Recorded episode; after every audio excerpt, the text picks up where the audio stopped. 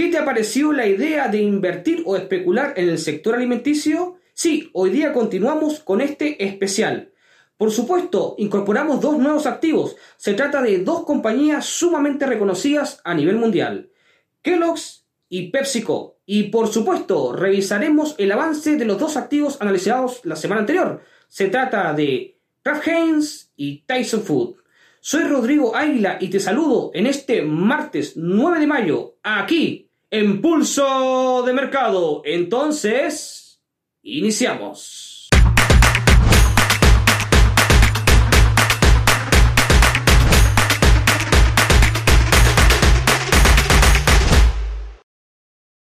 Antes de continuar, te recuerdo que todo el contenido que encontrarás en este canal es solamente de carácter educativo y que los resultados pasados no constituyen garantía alguna de los resultados futuros.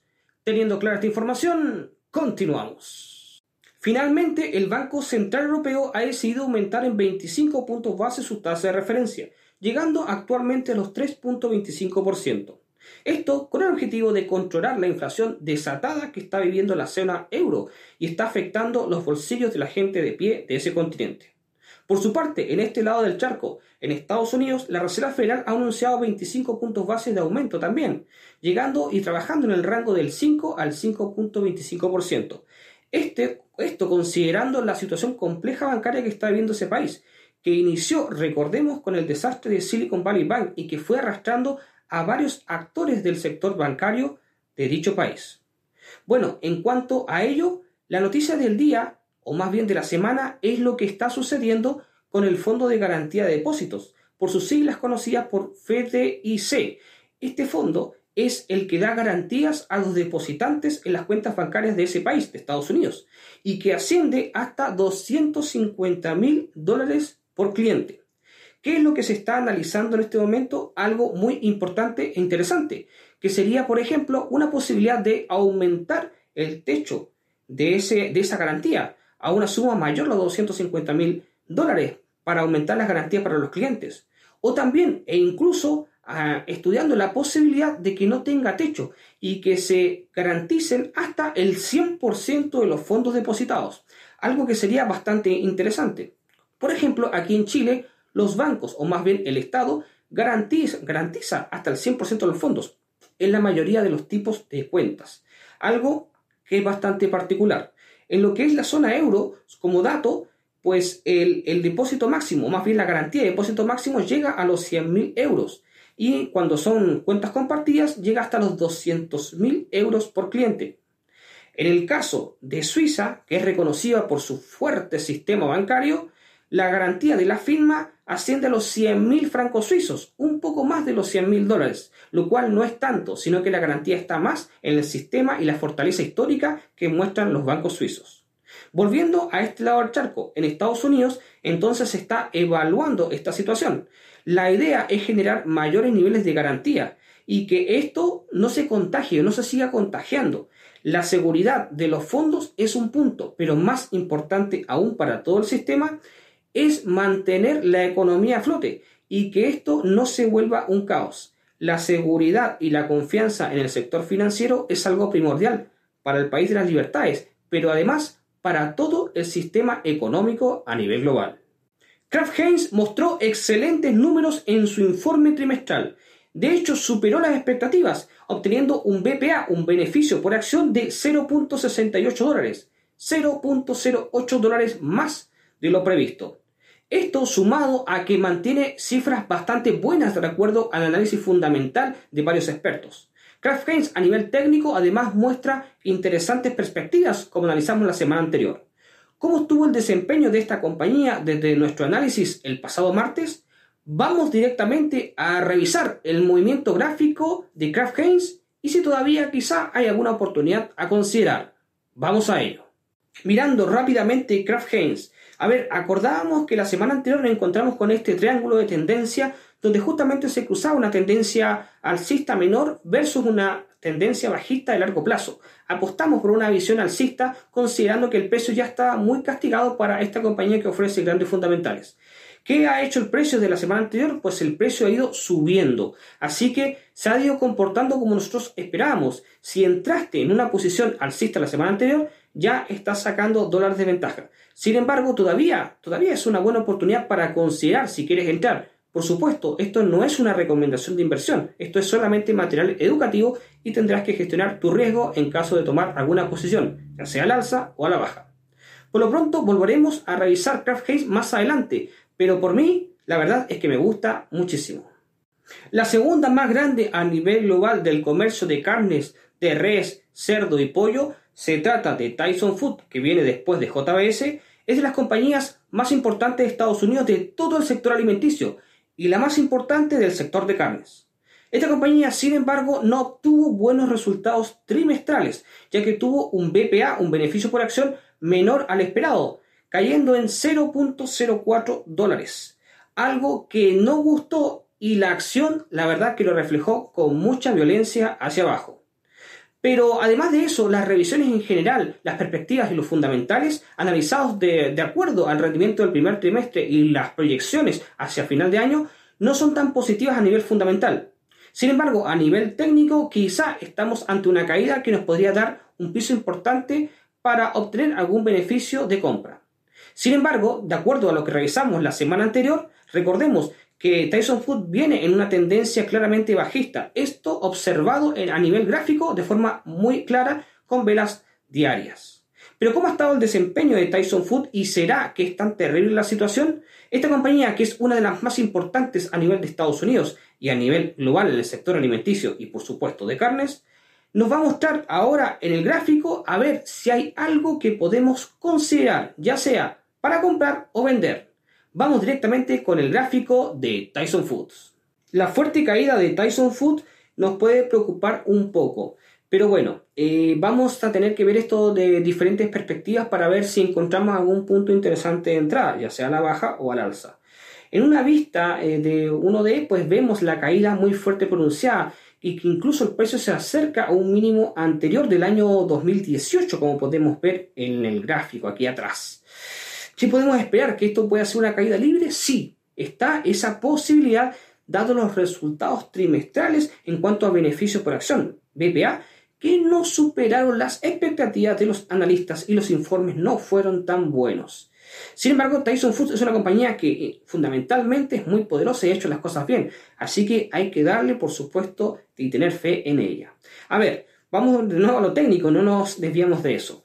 En una vista cuatro horas vemos muy pronunciada la caída, sin duda alguna que esta es la forma en que más se marca ello. Ya a una vista muy superior, por ejemplo, a nivel, digamos así, semanal, ya a una vista en muy largo plazo, ¿qué nos dice eh, el gráfico? Pues bueno, sí, la caída fue brutal, incluso el precio se aleja muchísimo de las medias móviles exponenciales de 70 y 200. Por lo pronto estamos cerca de una tendencia alcista que marco ahí, con esa línea de color blanco. Así que la verdad que no, esto no está muerta esta compañía, sino que podría dar grandes oportunidades. Hay que estar muy atento, sí, y gestionar tu riesgo en caso de considerar entrar en ella. El gran competidor reconocido a nivel mundial de The Coca-Cola Company es PepsiCo. PepsiCo, fundada en 1965, en verdad tiene una historia mucho más atrás. De hecho, no podemos hablar de esta compañía sin observar sus inicios y que se remontan a 1919 al estado de Delaware. Actualmente la compañía maneja sus canales multinacionales desde su sede central en el estado de Nueva York. Sin embargo, sus inicios fueron en el estado de Delaware, donde en 1919 nacería con el nombre de Pepsi Cola Company. Esta compañía pues moriría años después, en 1931, quebrando totalmente. Sin embargo, esto nos da una gran señal y esperanza. Una compañía que puede quebrar también puede volver a renacer y ser de las más grandes a nivel mundial, como el caso de PepsiCo. PepsiCo no solamente se dedica al sector de las bebidas, como está mayormente concentrado de Coca-Cola Company, sino que además ha ido adquiriendo pequeñas marcas de distintos tipos de alimentos. Sin embargo, a su vez, para ir optimizando el negocio y no desenfocarse demasiado, también se ha ido deshaciendo de ciertos productos de reconocidas marcas, concentrándose en aquellos que les dan mejores rendimientos y que no les desenfocan tanto en su misión y visión de compañía. PepsiCo fue analizada hace tiempo atrás aquí en Pulso de Mercado. Sin embargo, te contaré más detalles de esta compañía la siguiente semana. Por lo pronto, vamos a hacer un análisis técnico de acuerdo a lo que hace tiempo atrás vimos. Recordamos que habíamos encontrado una zona interesante con vista de una semana, una zona de entrada. ¿Será que desde ese análisis hecho ya hace meses atrás el precio se ha movido de acuerdo a lo que nosotros pronosticamos o habrá estado muy lejos de ello? Pues responderemos a nivel gráfico con números objetivos esa respuesta a continuación. Este gráfico ya lo teníamos trabajado semanas anteriores cuando habíamos analizado PepsiCo. Recordemos que había mencionado que esto era pero de manual a nivel del libro de análisis técnico. El gráfico se ha estado moviendo de una forma hermosa y armónica con el mercado en general, donde podemos ver de que este canal alcista de, de vista de velas de una semana se ha ido respetando pero de forma maravillosa. Dibujamos en ese momento el canal con nuestras líneas de tendencia de color blanco y además como puedes ver el precio se ha ido sosteniendo de forma dinámica sobre la media móvil exponencial de 70 periodos. Nosotros en su momento en el análisis, en el último análisis que hicimos de PepsiCo, dijimos esto es una oportunidad de entrada, así que apostamos por una posición alcista. Y si consideraste entrar en esa ocasión, pues pasaste por caja porque ya tocó tu take profit y te metiste muchos dólares al bolsillo. Bueno, dependiendo de cuánto fue tu inversión. En este momento, ¿es recomendable entrar? No, yo me quedaría fuera porque el precio ya superó el margen. Analizaremos PepsiCo la siguiente semana. Will Kate Kellogg y John Harvey Kellogg, sí, ambos hermanos fundarían una de las compañías más importantes del sector de alimentos a nivel del globo. Se trata de la reconocida por sus cereales y galletas, principalmente por sus cereales, Kellogg. The Kellogg Company, esta compañía hoy día es una multinacional que traspasa fronteras desde los Estados Unidos. Fundada en 1906 y manteniendo su sede central en la ciudad de Battle Creek, en el estado de Michigan, Kellogg se configura como la empresa que arrasa a nivel global manteniendo las marcas más importantes de productos de cereales que nos han ido acompañando por grandes décadas desde su fundación en cada una de las mesas de todos los hogares, no solamente del país norteamericano, sino que también a nivel global. Kellogg es reconocida por todos los niños por sus diferentes marcas y sus personajes característicos que acompañan sus diferentes tipos, modelos y sabores de cereales. Esta es la compañía que hoy día por primera vez analizamos aquí en Pulso de Mercado y entregará próximos resultados. Con 29.14 de PER y 2.44 de BPA de beneficios por acción, con próximos resultados para el día 2 de agosto, será la compañía que analizaremos ahora a nivel gráfico. Sin embargo, te contaré muchos más detalles de esta gran empresa la próxima semana a nivel histórico. Por lo pronto, vamos directamente al gráfico de Kellogg Company. Por primera vez aquí en Pulso de Mercado tenemos el gráfico de Kellogg Company. Así que con gráfico desnudo comenzamos a hacer nuestros jueguitos que nos interesan en a nivel del análisis técnico. A ver, comenzamos a tirar líneas de tendencia, pero vamos a una vista de una semana porque a uno d parece que se ve un caos, no se ve claridad de tendencia. En vista de una semana sí vemos mayor claridad, una tendencia alcista definida, la cual estiramos una línea de color blanco para poder detectar cuáles son los mínimos que definen esta tendencia alcista, mínimos que son mayores a los anteriores, definiendo una consecución alcista. Marcamos también con una línea superior el rango del canal, del canal alcista. Así que ya tenemos esta visión de rango de canal alcista del precio de, de Kellogg Company. ¿Qué nos dice esto? Bueno, primero vamos a ir marcando con estos cuadraditos, remarcando cuáles son los puntos de impulso, los mínimos, que cada vez se van, van superando a, los anteriores. Algo que define nuestra tendencia alcista, ¿no? Eh, también marcamos justamente cuáles son las correcciones de precio, es decir, estos puntos de salida que son falsos rompimientos, falsos cambios de tendencia. Ahora, ¿dónde nos encontramos en este momento en zona de precio? Maravilloso. El precio está dentro del canal alcista hace pocos días o más bien pocas semanas, perdón, que tocó su último mínimo mayor al anterior, em, respetando la tendencia, continuando con esta tendencia hacia el alza. ¿Tenemos una posibilidad de entrar a este momento considerándolo a nivel educativo? Por supuesto que sí, podemos incluso buscar un ratio riesgo-beneficio 1 a 2 si nos acercamos un poquito el stop al último mínimo, lo cual sería aceptable. Ojo, por supuesto, esto hay que considerar gestionar el riesgo en caso de considerar esta opción de entrada. Em, la verdad es que me gusta muchísimo lo que estoy viendo a nivel técnico porque las velas semanales son bastante sólidas. Sabemos que a nivel de teoría, mientras mayor sea la temporalidad de la vela, mayor fiabilidad dan los datos. Es decir, velas de una semana nos dan mayor fiabilidad del movimiento del precio que velas, por ejemplo, de un minuto. Em, así que vamos a ir colocar con color amarillo, que esta es nuestra opción A. Y de hecho nos vamos a quedar como única opción. La opción A va a ser la única.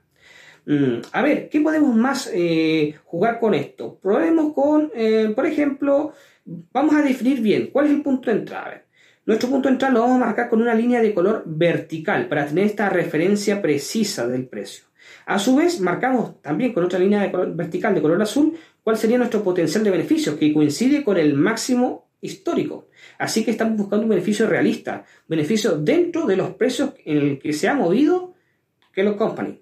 Por su parte, utilizando retroceso Fibonacci, vamos a ver qué nos puede decir esto. Bueno, estamos por sobre el 50% Fibonacci y nos vamos acercando al 61.8. Así que no nos dice mucho porque se ha ido operando en rango. Si estiramos mucho más el retroceso Fibonacci, vemos que pues, todavía tenemos bastante potencial para ir a buscar al alza. La verdad es que me gusta muchísimo a nivel técnico esta compañía, pero debes considerar de que es una posición con vista de una semana, así que debes tener mucha paciencia al respecto. Recuerda que la próxima semana volveremos con Kellogg Company y ver cómo el precio se ha estado moviendo. Invertir en el sector alimentos tiene mucho sentido. Es uno de los puntos que realmente siempre necesitamos. Independiente de los avances tecnológicos o de las modas, siempre tenemos que comer. Es por eso que compañías con tanta data de más de 100 años todavía logran mantenerse en el mercado. Por supuesto, esto acompañado de acciones corporativas haciendo básicamente las cosas bien. De las cuatro compañías que analizamos en esta semana y en la anterior, nos muestran importantes oportunidades tanto para especular o como para, como para invertir. Esto puede ser a corto, a mediano o largo plazo. Si alguna de estas te gusta o te interesa, Déjanos aquí tu comentario, aquí abajito en la caja, ya que nos gustaría conocer tu posición al respecto de estas. Por supuesto, la siguiente semana analizaremos un nuevo sector y revisaremos rápidamente las dos compañías que hoy día incorporamos, Kellogg's y por supuesto la otra grande, PepsiCo.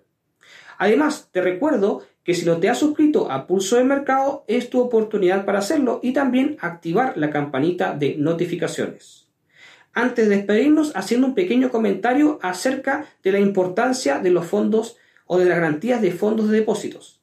Muchos clientes confían en sus bancos ciegamente.